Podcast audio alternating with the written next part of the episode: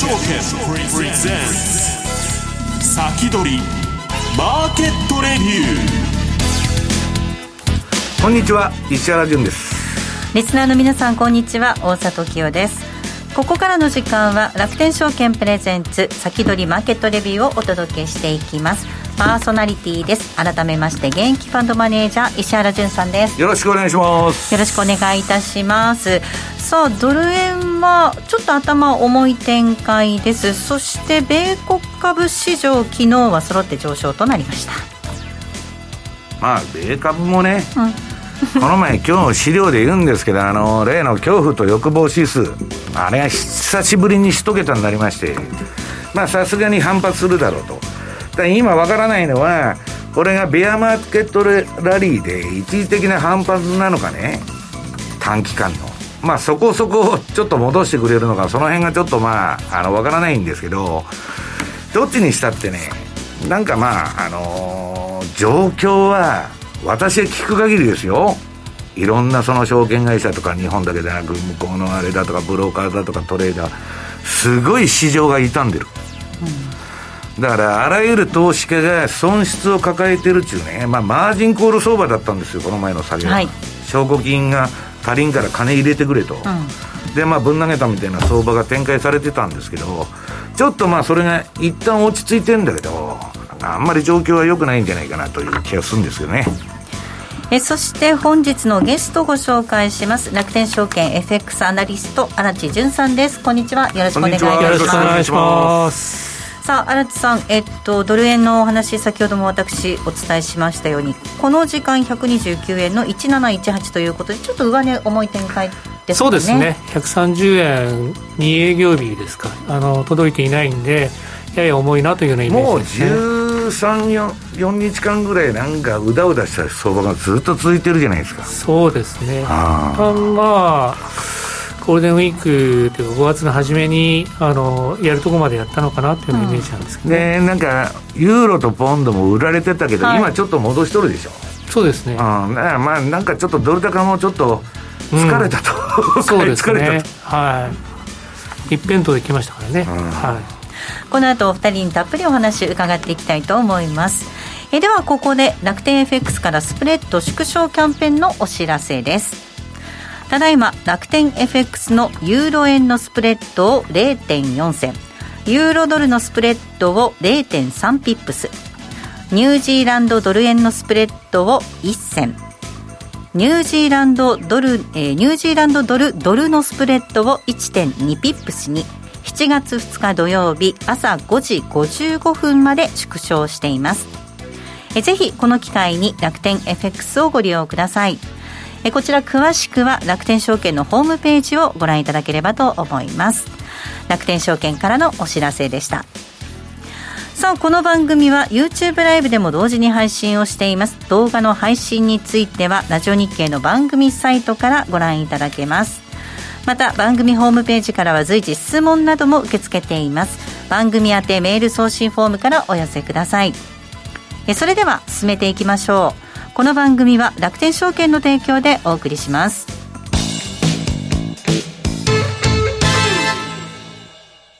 まずは無料で取引体験。楽天 FX のデモ取引を利用してみよう。FX に興味はあるけれどいきなり実際のお金で取引するのはちょっと、と、なかなか第一歩が踏み出せないという方は、まずは楽天証券の提供する楽天 FX のデモ取引を利用してみませんか？メールアドレスとニックネームのみの簡単登録で、実際の取引と同じ環境、同じ取引ツールで、FX 取引が体験できます。口座開設やデモ取引にかかる費用、取引ツールのご利用は、もちろんすべて無料。詳しくは楽天 FX デモ取引で検索。楽天証券の各取扱商品等に投資いただく際は、所定の手数料や諸経費等をご負担いただく場合があります。また、各取扱商品等は価格の変動等によって損失が生じる恐れがあります。投資にかかる手数料等及びリスクについては、楽天証券ウェブサイトの投資にかかる手数料等及びリスクページや、契約締結前交付書面等をよくお読みになり、内容について十分にご理解ください。金融商品取引業者関東財務局長金賞第195号楽天証券株式会社ウィークリーマーケットレビューさあ、ここからは荒地淳さんにお話を伺っていきたいと思います。円安がここまで進んできましたが、ちょっとドル買い疲れなんていう話を石原さんからもありました。そうですね。はい。えー、ではまずですね、このゴールデンウィークまでのドル円の動きを簡単に振り返ってみたいと思うんですが、えー、これが、ま、今年の1月から5月までの、まあ、チャートです。で、まあ、今年の、これまでの安値は113円の47銭で、まあ、しばらく横ばいが続いてですね、まあ、この時点では、まあ、あの、今年1年かけて120円ぐらいまでいくんじゃないかというようなこと。ええ、120円。だからこの横ばいがね、もう下手するとまあ三角持ち合いみたいなのやっとるんだけども、もう5年間ぐらい続いてたわけだから、みんなレンジでやる人ばっかになっちゃって、で、踏み上がっちゃったみたいなね。そうですね。すごいこれ、あの、上げ方でしょう。だから、あの、はい、その前の持ち合いがむちゃくちゃ小さく見えるじゃないですか、そうなんです。もう、動いてないみたいですね。で、あの、まあ、こう見てみると、やっぱり、こう、節目節目で何が起きてるかというと、アメリカがもう積極的に利上げしたと。えー、FOMC が3月に利上げしたときに120円。えー、その時に日銀はまあ何もしませんよと。で、5月に、えー、FOMC でついに0.5ポイント利上げして、はいうん、日銀はその時にまあ必要ならさらに緩和するといったことで、うん、もうこれは円安いくしかないということで、131の35までいきましたと。で、次のページ、お願いします。で、これがですね、ちょっと長めで見たところなんですが、この今ちょうどこの上のですね、上がりきったところにあるんですが、この131円の35と丸で囲んでるんですが、次のページを見てください。こう言ってはいるんですけれども、ちょっと狭いチャートで見ると、実はドル円131円の25から35でミニダブルトップつけてる感じなんですよ。はい、でチャートのセオリーでいくと、この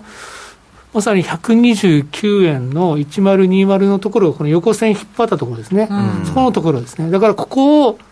抜けられずに、カチンと頭を押さえられた場合には、下の方に行く可能性が今高くなってきているということだと思います。結構その上で、もう円安ね、130円、40円いくんやみたいな感じで、あの、できてるじゃないですか、ポジションが。はいはい、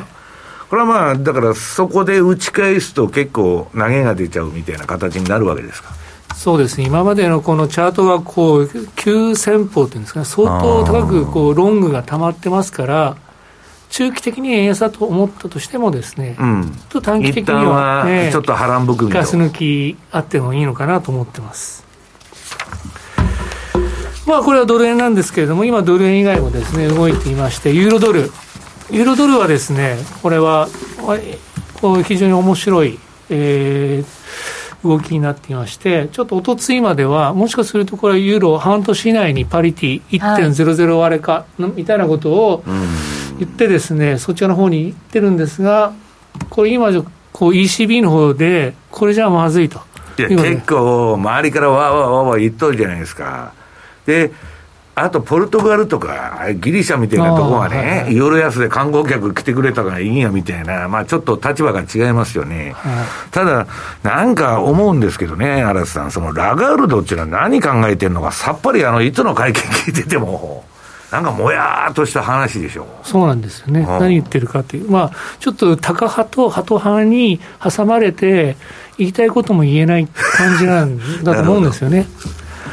ただ、まあ、もう一方でですね、7月に利上げするっていう話も出てきてますんで。ですよね。早いですよね、まあ、今年利上げしないって言ったのはもう7月ぐらいってことは、再来月に利上げするっていうんで、まあ、その2つの要素が絡まってるんで、ウクライナとインフレ、これはちょっとユーロドル面白いのかなと、そうすると次のユーロ円もですね、ユーロ円もリスクオフとリスクオンでですね、ちょっとドル円の動き、あとユーロドルの動きに挟まれて、ちょっとボラタイルな動きをするんで、トレーディングとしては面白い通貨になってきましたね。ユーロ円ちょっと、ユーロがね、もし本格的に利上げになったら、結構いく可能性ありますよね。140円超えてっていう可能性もありますよね。うん、ということで、まああのー、それで楽天がアンケートを取ったんですけれども、次のページお願いします。今月、ちょっと前のやつなんですが、今月ドル円どういうふうに見てるかということで、やっぱり個人投資家の60%以上、62%はですね、円安、今月まだ円安いくよというふうに、うん、まあ、5月の初めの時点だったんですが、見てるんですが、ちょっと面白いのは、この前月比で7ポイントぐらい円安の見方が減ってるんですよ。だから、ちょっとそろそろいいだろうなっていう投資家も増えてきつつあるっていうことですね。あなるほど。だからお、まあ、ベーシックは円安。ただ、ちょっと行き過ぎかなという感じも、えー、個人投資家の中で出てきてると。で、ユーロ円はどうかというと、ユーロ円はまあ半数近くが、まあ、ユーロ高を見てるということなんですけれども、さっきのあれだと、まあ、ユーロ高の可能性もユーロ安の可能性もあるんで、この辺のところはちょっと、まあ、一方的にこう相場感上がらないのかなという気もします。で、5ドル円は、えー、5ドル円はまあ、ユーロ円と同じ47%近く、半数近くがですね、5ドル高見ているということになっています。で、次のこうところなんですけれども、これはまあ、円安見通しと円高見通しをやって、プラスの場合には円安見通しが多いということで、上の赤い線がドル円なんですね。で、えー、オレンジが5ドル、そしてユーロ円なんですが、こう見ていただくと分かるようにですね、この2か月ぐらいでぐーっと上の方に上がってると、つまり円安見通しが急激に増えてきた。はい。で、これ石原さんおっしゃったようにですね、うん、こういうふうにこう結構ポジションが溜まってきてるんで、うん、この変わらないにしても、この回転が今ちょっと効かなくなってきてるから、そうですね、短期間に溜まった部分が、調整がその分、あの急激な調整があってもおかしくないのかなと思ってます。はい。で、まあ、ドル円の、じゃあ次にですね、えー、フィットネス測定。うんちょっと見てみたいと思います。これ先月もやったんですけど、まあ、ドル円今年高値131円の35で、113円の47が安値。平均は122円の40なんで、中期的に言うと、この122円の50よりも、上にあるときにはまあブルっていうような感じでいいのかなというふうに思ってます。ただ値幅はですね、もう18円ぐらい来てるんですね。で去年が13円ですから、もう5円ぐらいちょっと。今の時点でね、うん、オーバーシュート気味なんですよ。まあはいはいで、右側の方はですね、まあ、トレーディングする方にはですね、面白いと思うんですけども、1日の値幅はドル円1円近くあるんですね。うん、だから、まあ、ドル円、やっぱり、あの、トレード通貨としてもですね、短期的なデイトレードとしてもですね、1円の値幅、ちょっと前までは20銭とか30銭しかなかったですから、うん、これ面白い通貨かなと。で、1日の値幅はですね、最大で上げて2円上がってるんですね、今年。うんうん、2円50銭。で、1日で一番の下げが1円70銭ぐらいあるんで、まあ、リスクの許容度、えー、まあこれぐらいを見とけばいいのかなと。1日平均50、うん、まあ、50銭ぐらい変化していると。で、次のページお願いします。はい。で、まあ、1年、1年は大体13円で、先ほど言いましたけど、今17円でちょっと、あのやりすぎかなということもあると思います。うんで最後にちょっとユーロドルも見てみたいと思います、はい、ユーロドルはですね、まあ、高値安値あるんですけども、値幅が、えー、今年は0.115、まあ、11.5あるんですけども、うん、2021年も大体同じぐらいなんですね。だからちょうど今はもう半年経たずにしてこのぐらいのレベルまで来てるんですけども、まあ今までの考えからすれば、この辺のところでちょっと調整もあってもいいのかなと。ちょうどパリティ近くも来てるんでというイメージでございます。はい。こんな感じで、えー、ユーロドルドル円でした。はい。はい、はい、えー、また後半の、えっ、ー、と、YouTube ライブの延長配信のところでも、荒津さんにお話を伺っていこうと思います。ここまでは、ウィークリーマーケットレビューをお届けしました。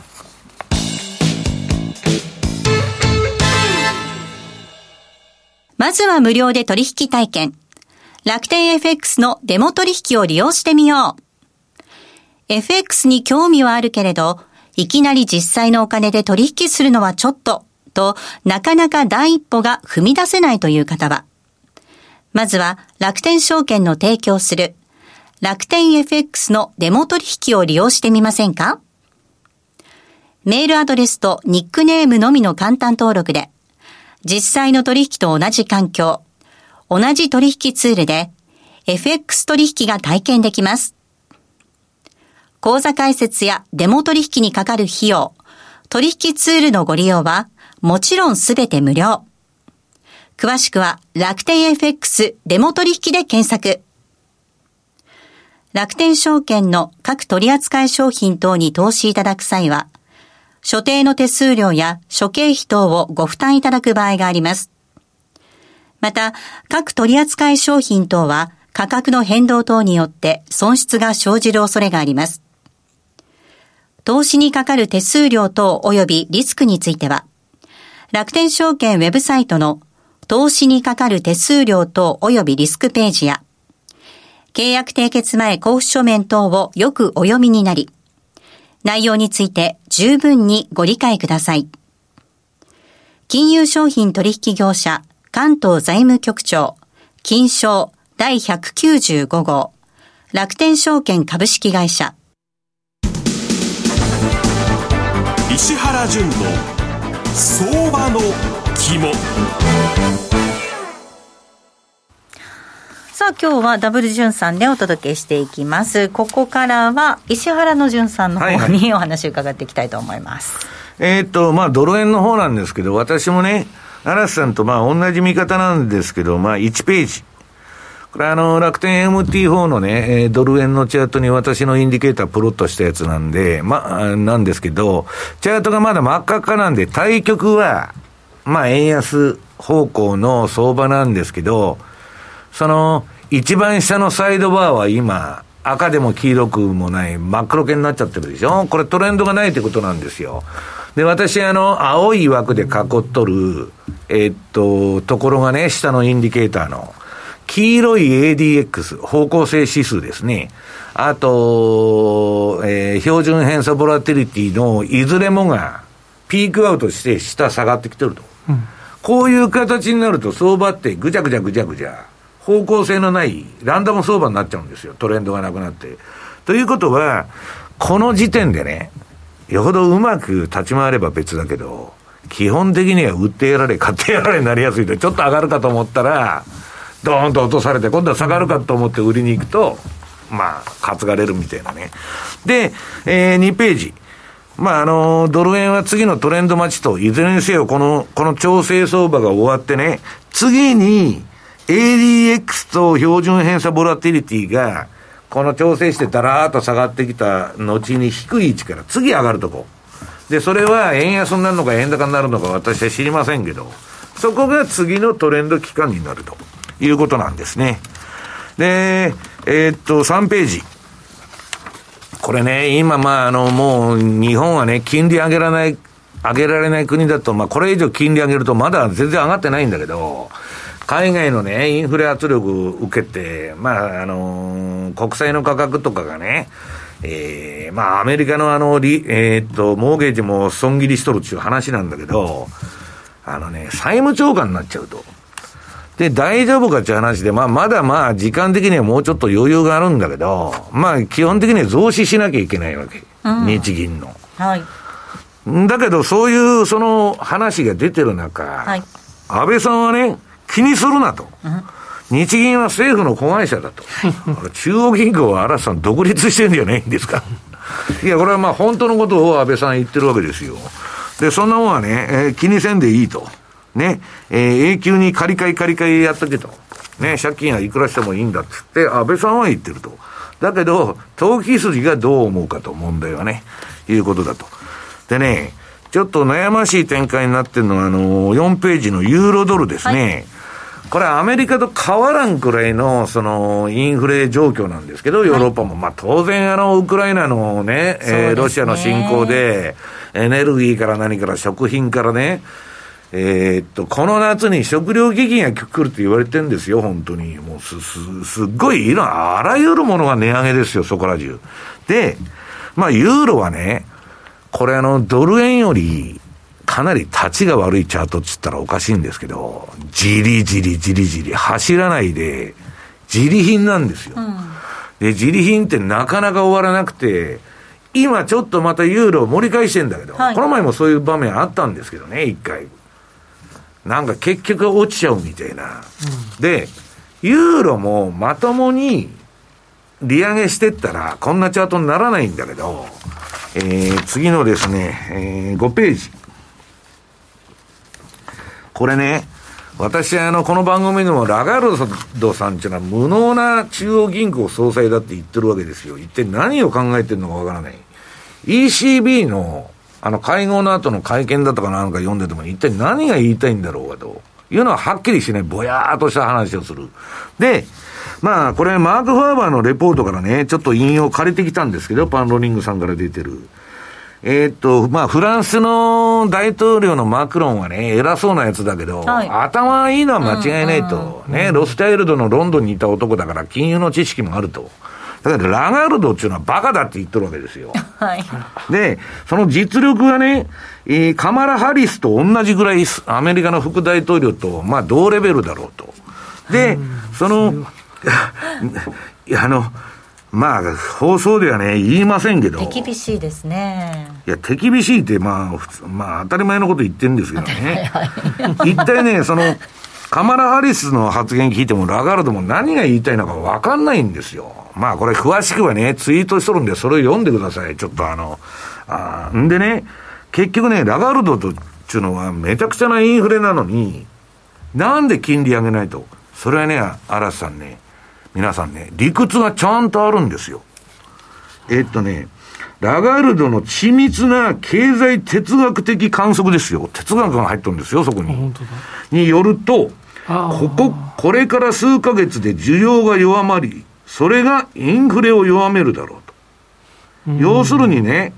えー、っと、それをマーク・ファーバーが翻訳すると、今の金融政策を人為的な金利政策、低金利と組み合わせて続けていれば、むちゃくちゃなインフレになると。で、むちゃくちゃなインフレになると、庶民大衆の購買力が低下するので、つまりは需要が減ってね、インフレで物買えなくなって、うん、インフレが収まる言うとんですよ。すごいですね。いや、一体何なんだと、じゃあ中央銀行いらないじゃないそうです、何もしないっていうのもしないのが一番いい政策哲学だって言ってるわけですよね。インフレになったらね、まあ、あの、物が買えなくなるんでね、うん、自然に、じゃあハイパーインフレなんてなんで起こるんですか？うん、ね、何万パーセントとかなんて、いや、この人一体何言ってんだろうというレベルなんですよ。うん、だから、その、じゃあラガルドもね、まあ、頭は悪いかもわからないけど、政治力でのし上がった人なんだから、うん、ね、IMF から流れてきて、この人は一体ヨーロッパのために仕事してるのかどうなのかっていうのが問題になってるわけですよ。ね、みんなインフレで苦しんでるのに、何やってんだと。そうするとね、ラガルドの超緩和的な金融政策が資本を米国市場に流入させていると。これが今のところさらなるドル高を支えていると。えー、そして、それが今度は未だにふず、えー、増え続ける米国の財政貿易赤字に資金を、まあ、補填してると。うん、要するにアメリカのね、ファイナンスをつけるために黒田さんとラガルドっていうのはね、そうですね、低金利を続けてると。日銀と同じですね。そうそうそう。いう、いつでもアメリカが出口戦略やるときは、いいかお前らと。ね、金融緩和せえと。わしゃ抜けてくでと。ね、うん、出口で。いつでもその図式なんですよ。うん、で、こんなことやっとってもいいんかっていうことなんだけど、その、あのー、あれ、これ同じのが入り付けちゃったな。これで次のね、6ページ。結局、ラガールドっていうのは、欧州の利益のためにやってんのか、米国の利益のためにやってんのか、誰が ECB を支配しているのか、欧州人か、それとも米国の FRB と財務省なのかと。なん、その、政策の意図が分からなくなっちゃってる。だから、まああのー、そんなあんま言ってるとね、都市伝説みたいになっちゃうんだけど、陰謀論とかね。おかしいでしょうと、はい、やっとることが。いいうことで、ユーロが結局上がらなくなっちゃって、まあ、うだうだうだうだした相場になっちゃってると。そうですね。だから、なんでアメリカとインフレ率が変わらないのに金利上げないんですかと。確かにそうですね。うん、いうことですよ。そしたらね、荒さん、もし、普通に上げ出したらインフレ退治で、ユーロってめちゃくちゃ上がる可能性あるじゃないですか。だけど、アメリカはね、またウクライナに4兆円金ばらまく言うとんですよ。誰かに米債買ってもらわなきゃだめじゃないですか。